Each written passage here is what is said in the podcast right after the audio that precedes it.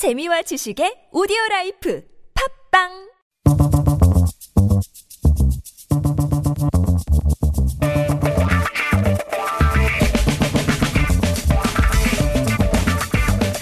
매일매일 똑같은 하루하루 지루한 일상에서 벗어나서 잠깐 영화 속으로 도망쳐 볼까요? 김현민의 영화 N 스타.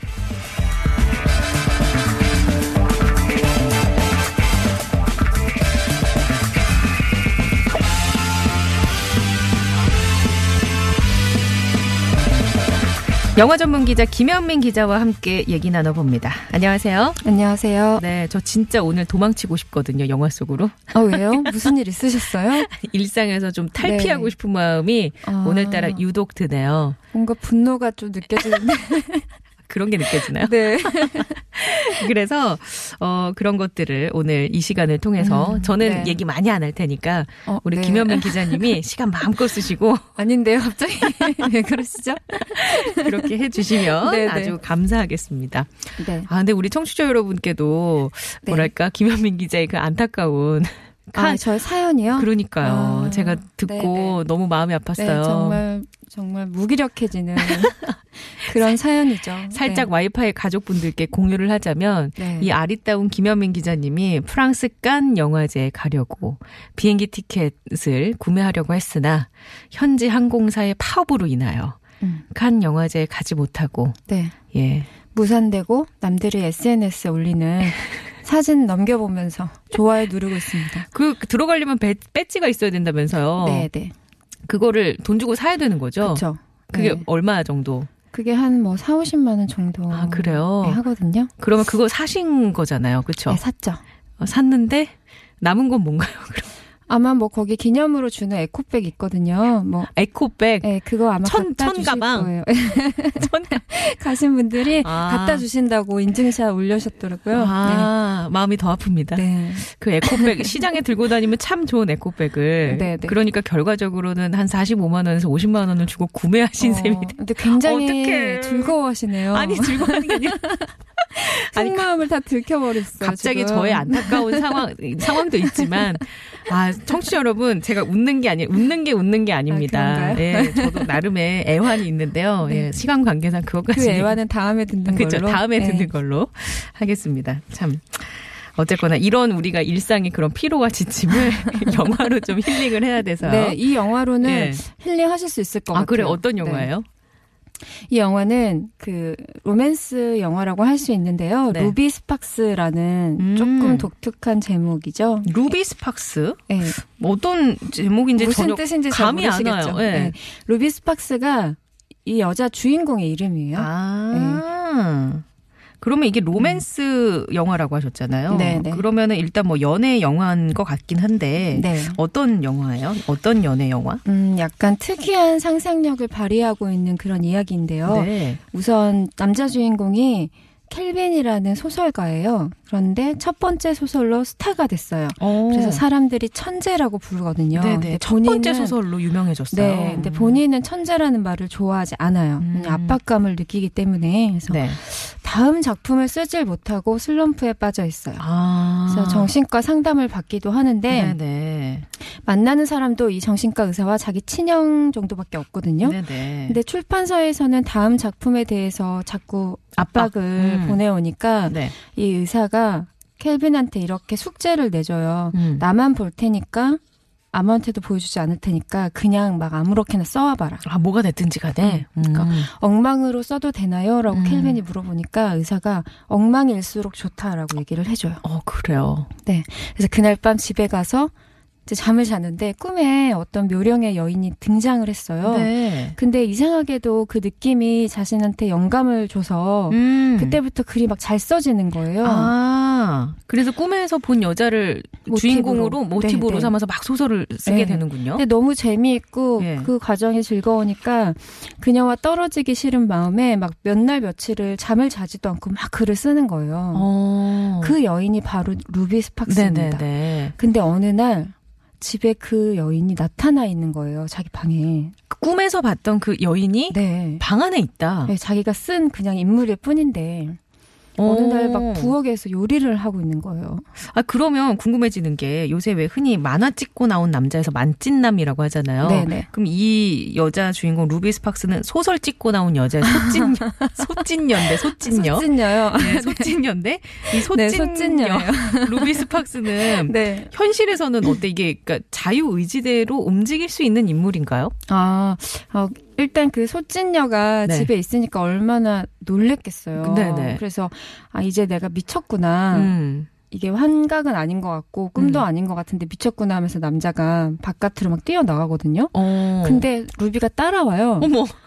근데 사람들이 루비를 다 보고 심지어 이야기도 나눌 수 있고 만질 수도 있는 거예요. 어, 그러면 그 주인공 입장에서 이게 꿈인지 생신지 그쵸. 말 그대로 우리가 왜 꿈인지 생신지란 얘기 네. 하잖아요. 그래서 그 소설의 내용을 알고 있는 유일한 사람이 자기 친형이거든요. 네. 그 친형을 집으로 불러요. 그래서 정말 나타났다 했더니 저 사람은 너를 어떤 범죄의 목적으로 이용하기 위해서 음. 아마 사기꾼일 거다 막 이래요. 네네. 그러니까 형이 믿지 않으니까 어 타자기를 꺼내서 음. 루비 몰래 이렇게 쳐요. 루비는 프랑스어 프랑스어를 유창하게 할 수 있다. 그러니까 갑자기 루비가 프랑스어로 얘기를 하기 시작하는 거예요. 아, 그래요? 네, 그래서 형이 믿어줘요. 음, 이 상황을. 말도 안 되지만 이 상황을 믿어줍니다. 네네. 이런 식으로 예. 루비는 뭐 이렇게 쓰는 대로 그렇게 해요.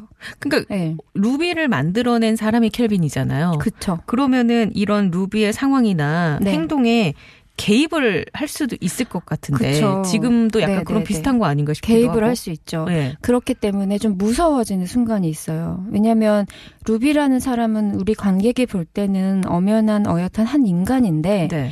어 이렇게 켈빈이 타자기로. 써버리면 네. 그대로 하니까 네. 이게 인간인지 인격체를 가진 인간인지 어떤 마리오네트 같은 것인지 음, 무섭잖아요. 네네. 그래서 켈빈은 어, 루비를 사랑하게 됐기 때문에 타자기를 숨겨놔요.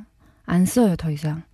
이 루비는 지금까지 써 있던 그 전사들 있죠. 어디서 네. 태어났고 뭐 네네네. 화가이고 뭘 하는 여기까지만 있고 어, 그냥 그 베이스로 본인이 의지대로 할 수 있게끔 네, 하고 있는 거예요. 사랑에 아. 빠지고 켈빈이랑 그런 식으로 살아가게 되는 거죠. 거기서 이제 만약에 켈빈이 더 이 타자를 그쵸. 쳤다면 또 그대로 갈수 그렇죠. 있으니까 수가 아예 그냥 어. 켈빈이 수가 틀려서 뭘 또 어떻게 치면 어. 그대로 사실 조종할 수 있는 거죠. 네. 전지전능한 남자인 거죠. 아 그래요? 네. 일단 진짜 굉장히 독특한 네, 상상력을 바탕으로 한 영화긴 음. 한데 그러면 그런 것도 궁금해져요. 그, 그럼 루비는 네. 그 영화 속에서 사랑에 빠지잖아요, 켈빈과. 네. 그럼 켈빈에게 왜 사랑은 상호작용이 필요하잖아요. 그렇죠. 그런 것들을 루비가 할 수 있는지 애정 표현 뭐 네. 할 수 있어요. 그런데 이제 둘의 상황이 흘러가기가 켈빈이 원하는 대로 흘러가지만은 않죠. 음. 왜냐하면 루비도 감정이 있고 사고력이 음, 있기 때문에 네네. 켈빈이 성격이 좀 강박적이고 음. 자신의 룰대로만 행동하길 바라거든요, 상대가. 네네. 그래서 점점 루비가 조금 갈등이 생기고 조금 멀리하고 싶어 하는 거예요, 켈빈을. 보통의 연인처럼. 네. 음. 그러니까 그렇게 처음에는 아 이게 말이 돼? 말이 안 음. 되는 상상 속에서 우리가 몰입할 수 있을까? 이렇게 느끼실 수 있지만 그렇죠. 그것도 궁금해요. 네, 영화를 보면 그 부분은 덮어두게 돼요. 어, 그러니까, 그러니까 뭐 네. 부드럽게 넘어가는군요. 그런 설정이나 여러 가지. 네, 그리고 만약에 어떤 분이 정말 눈에 쌍심지를 켜시고 음. 저 설정에 대해서 따지기 시작하면 사실 허술해요. 하지만 이 영화는 어디까지나 현실적인 네. 남녀의 심리 그리고 사랑에 대한 이야기고 약간의 이 설정을 어떤 은유로서 받아들여 주시면 어.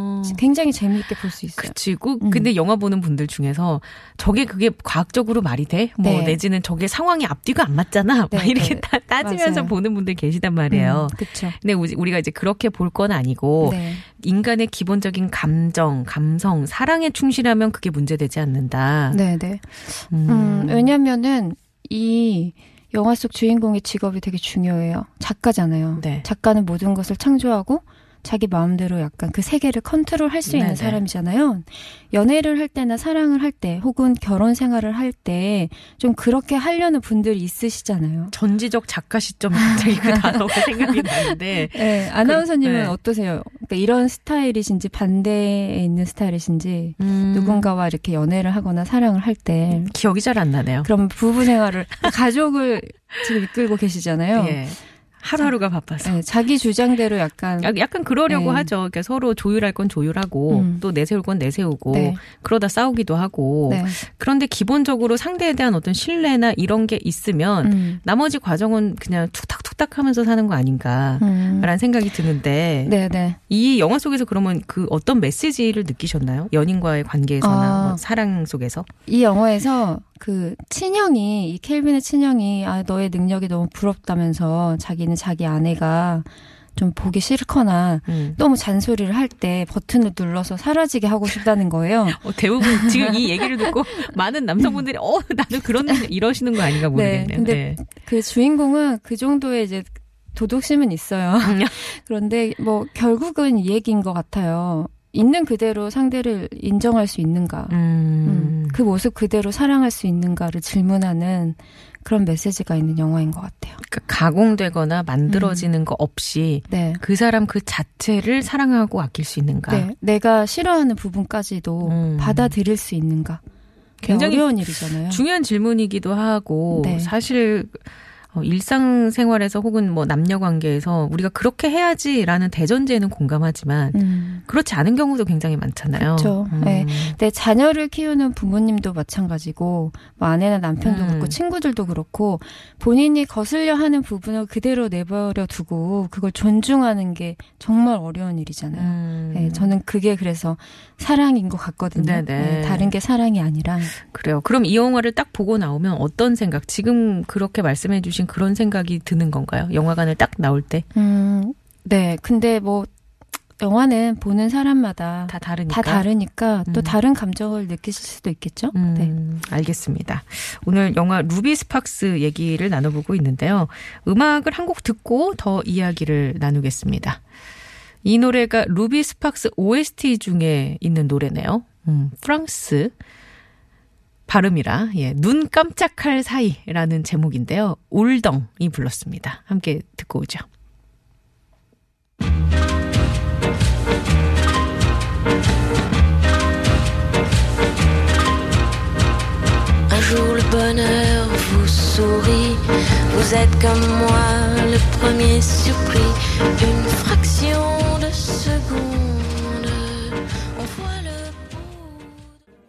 네, 영화 전문 기자 김현민 기자와 함께 합니다. 프랑스 칸에 가시려다 실패한 어, 김현민 기자.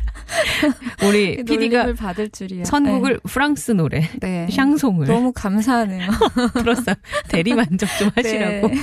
볼빨간 사오정 님께서 제가 배 타고 노를 저어서라도 프랑스 음. 칸까지 모셔다 드리고 네. 싶네요라고. 가면 참 좋겠는데 끝나 있겠네요. 노- 영화 제가. 예, 배 네. 타고 가면. 네. 아, 그래. 어쨌든 마음 너무 감사합니다. 우리 첫 청취자 제 여러분들이 마음만 너무 네, 감사히 받겠습니다. 이렇게 따뜻해요. 네, 예. 따뜻하시네요, 정말. 그러게요. 남편도 이런 얘기 안 하시잖아요. 그렇죠. 프랑스 칸까지 모셔다 준다 이런 얘기. 자, 루비 스팍스 굉장히 특이한 상상력을 바탕으로 한 연, 연애 영화인데 네. 재밌는 얘기를 제가 들은 게요.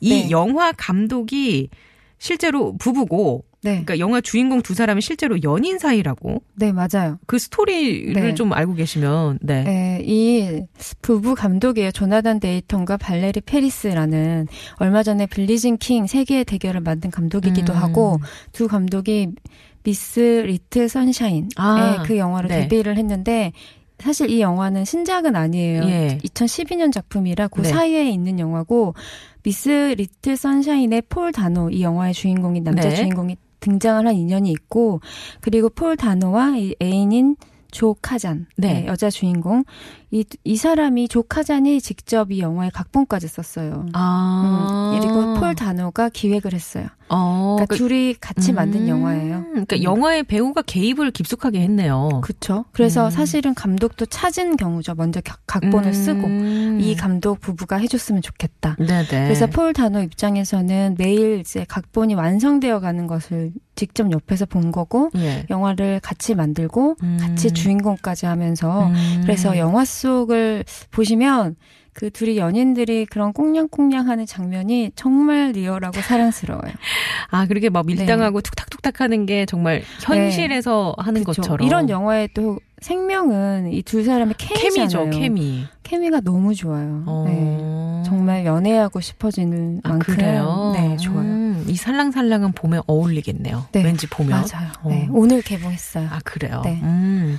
그러면 우리가 영화의 스타니까 이 영화 속에서 스타, 오늘은 좀 뭐 누굴 꼽아서 얘기를 해 주실래요? 저는 아무래도 이 남자 주인공 폴 다노에 대해서 얘기를 드리고 싶은데 네. 저는 제 개인적으로 굉장히 좋아하는 음. 배우이고 이 영화에서도 켈빈이란 역할이 불안과 강박에 시달리고 어떻게 보면 사람을 자기 마음대로 조정하려는 음. 사악한 면모도 있는 네네. 그런 인물인데 거부감이 안 들어요. 어, 그래요? 네, 이폴 다노 자체가 워낙에 섬세한 감성 연기를 하는 사람이기 때문에 공감을 잘 불러 일으켜요. 음. 그리고 약간 유약해 보이기도 하고 지성적으로 보이는 외모 때문에 연민이 간달까요?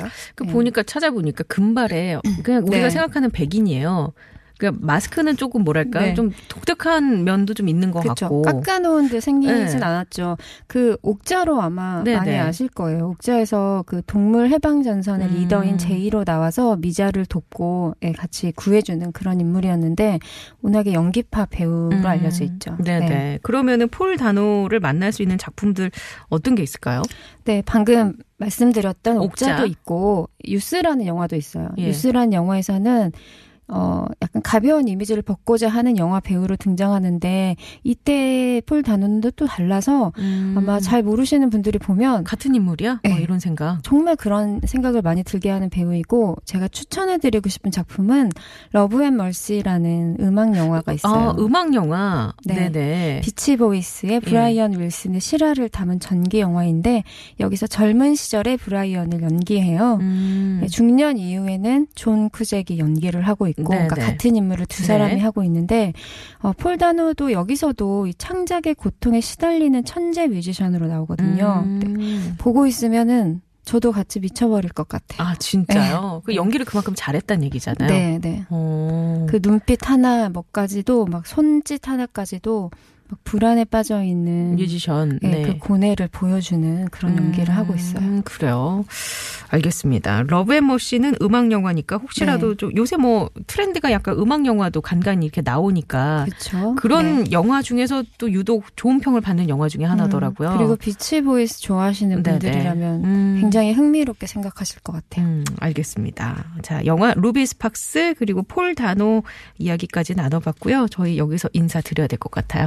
네, 감사합니다. 조심히 들어가세요. 네. 네, 고맙습니다.